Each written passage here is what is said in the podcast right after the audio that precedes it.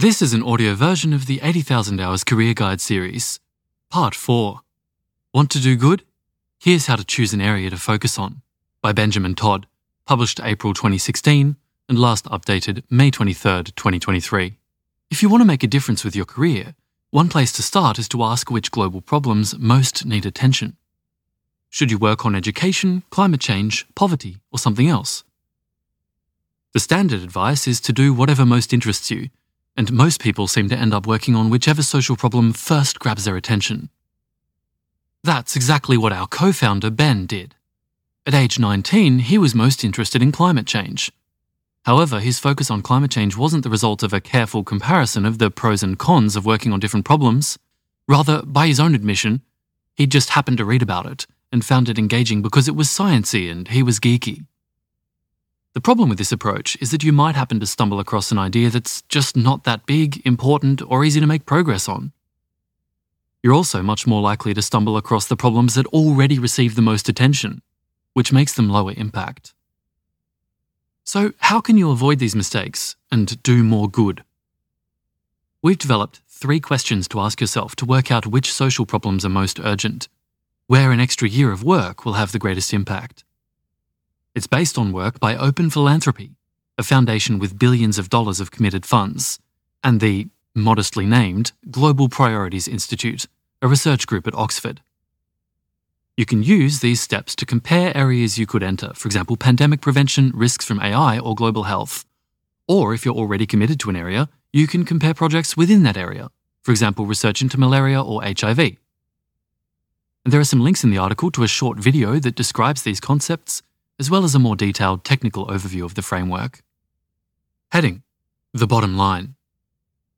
The most pressing problems are likely to have a good combination of the following qualities. First, big in scale. What's the magnitude of this problem? How much does it affect people's lives today?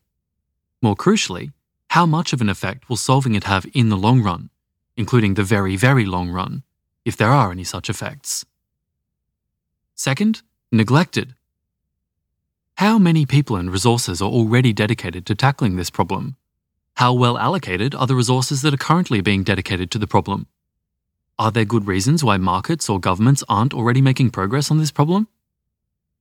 And third, solvable. How easy would it be to make progress on this problem? Do interventions already exist to solve this problem effectively? And how strong is the evidence behind them? To find the problem you should work on, also consider personal fit. Could you become motivated to work on this problem? If you're later in your career, do you have relevant expertise? We discuss these considerations later in the career guide.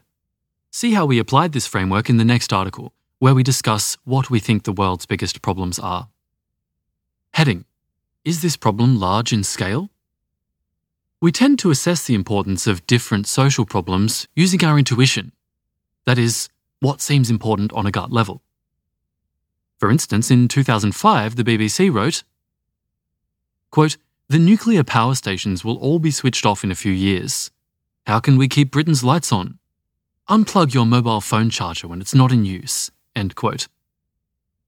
This so annoyed David MacKay, a physics professor at Cambridge, that he decided to find out exactly how bad leaving your mobile phone plugged in really is.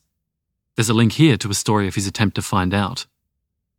The bottom line is that even if no mobile phone charger were ever left plugged in again, Britain would save at most 0.01% of its personal power usage, and that's leaving aside industrial usage and the like. So, even if entirely successful, a quick estimate shows that this BBC campaign could have no noticeable effect. MacKay said it was like, quote, trying to bail out the Titanic with a tea strainer, end quote. Instead, that effort could have been used to change behaviour in a way that could easily have a thousand times as much impact on climate change, such as installing home insulation. Decades of research has shown that we're bad at intuitively assessing differences in scale. For instance, one study found that people were willing to pay about the same amount to save 2,000 birds from oil spills as they were to save 200,000 birds, even though the latter is objectively 100 times better. This is an example of a common error called scope neglect. To avoid scope neglect, we need to use numbers to make comparisons, even if they're very rough. In a previous article, we said that social impact depends on the extent to which you help others live better lives. So, based on this definition, a problem has greater scale the larger the number of people affected, the larger the size of the effects per person, and the larger the long run benefits of solving the problem. Scale is important because the effect of activities on a problem is often proportional to the size of the problem. Launch a campaign that ends 10% of the phone charger problem and you achieve very little. Launch a campaign that persuades 10% of people to install home insulation, and it's a much bigger deal. There's a cartoon here. It shows someone in the kitchen looking in the fridge. Their stove is on fire, the tea towel hanging on the stove is on fire, and their apron is on fire that they're wearing. And they look really troubled, and they're saying, Holy crap, Susie, we're out of coriander! Caption reads, If we cared so little about the relative importance of different problems in our personal lives. Heading Is this problem neglected? In a previous article, we saw that medicine in the US and UK is a relatively crowded problem. There are already over 850,000 doctors in the US, and health spending is high, which makes it harder for an extra person working on health to make a big contribution. Health in poor countries, however, receives much less attention, and that's one reason why it's possible to save a life for only about $5,000. The more effort that's already going into a problem, the harder it is for you to be successful and make a meaningful contribution. This is due to diminishing returns.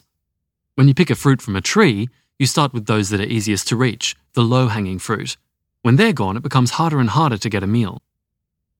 It's the same with social impact. When few people have worked on a problem, there are generally lots of great opportunities to make progress. As more and more work is done, it becomes harder and harder to be original and have a big impact. The problems your friends are talking about and interested in working on are exactly those where everyone else is already focused.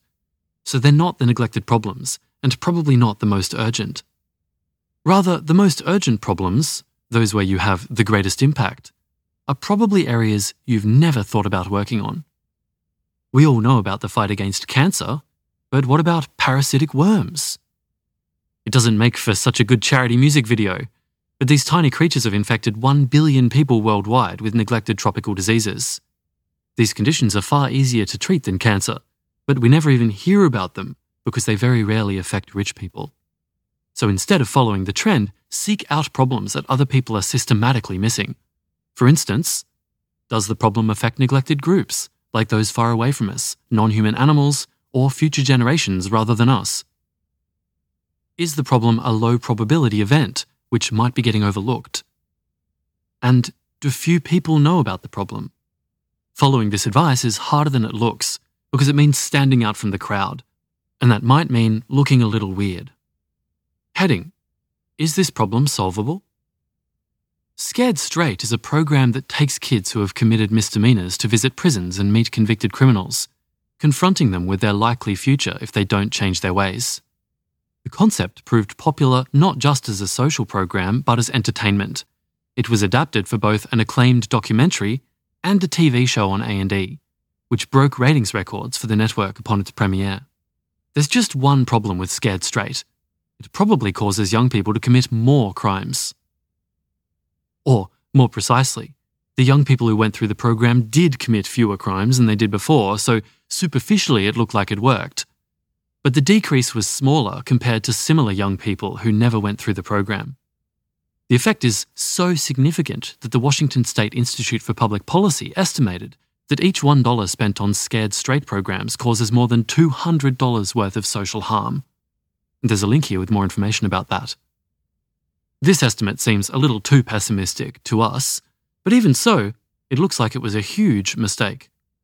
No one is sure why this is, but it might be because the young people realised that life in jail wasn't as bad as they thought, or they came to admire the criminals.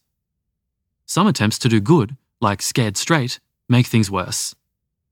Many more fail to have an impact.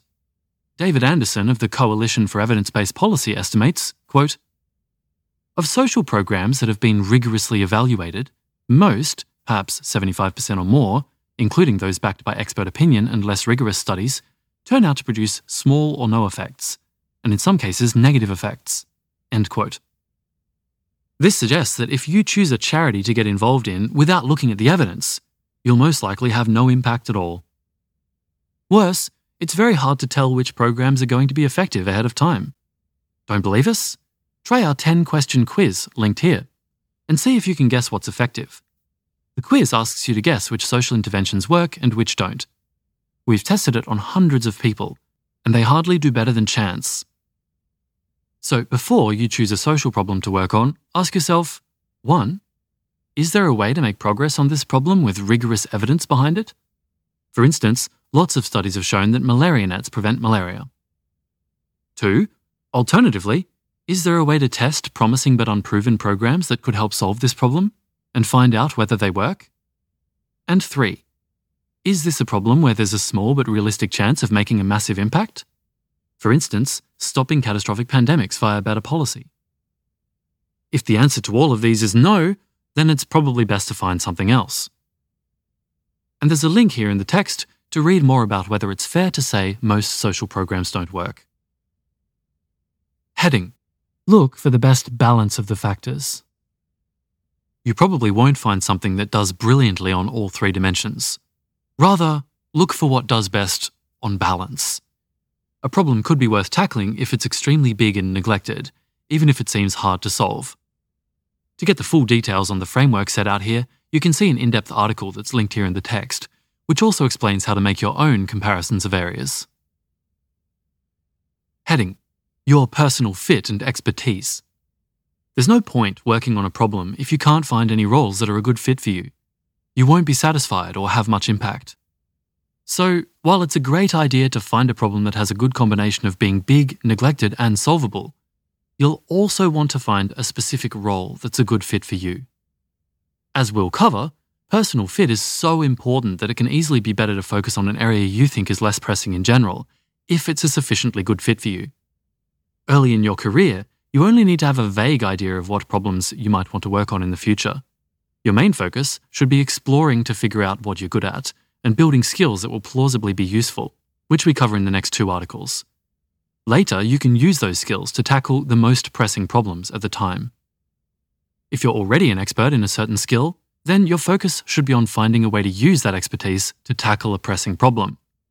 It wouldn't make sense for, say, a great economist who's crushing it to go and become a biologist. Rather, there is probably a way to apply economics to the issues you think are most pressing. You can also use this framework above to narrow down subfields.